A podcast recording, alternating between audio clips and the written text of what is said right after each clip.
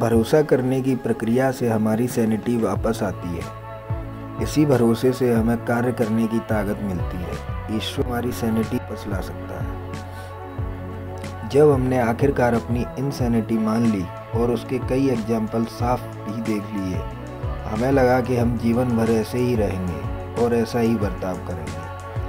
जब हम अपने एडिक्शन को लेकर नाउम्मीद हो गए थे और लगा था कि हम कभी श्योर नहीं रह पाएंगे, हमें अपनी सैनिटी के लिए भी कोई उम्मीद नहीं थी। पर ऐसा नहीं था, हम जानते हैं कि हमें एडिक्शन से छुटकारा ईश्वर की कृपा से मिला है।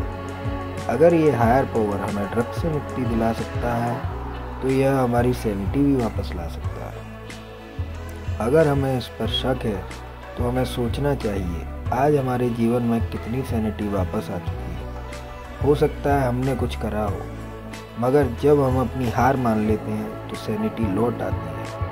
हम अकेलापन महसूस कर रहे हो और अपने पुराने यूज करने वाले साथियों के पास जाना चाह रहे हो तो ऐसी कंडीशन में स्पॉन्सर के पास जाना एक अच्छा कदम होगा।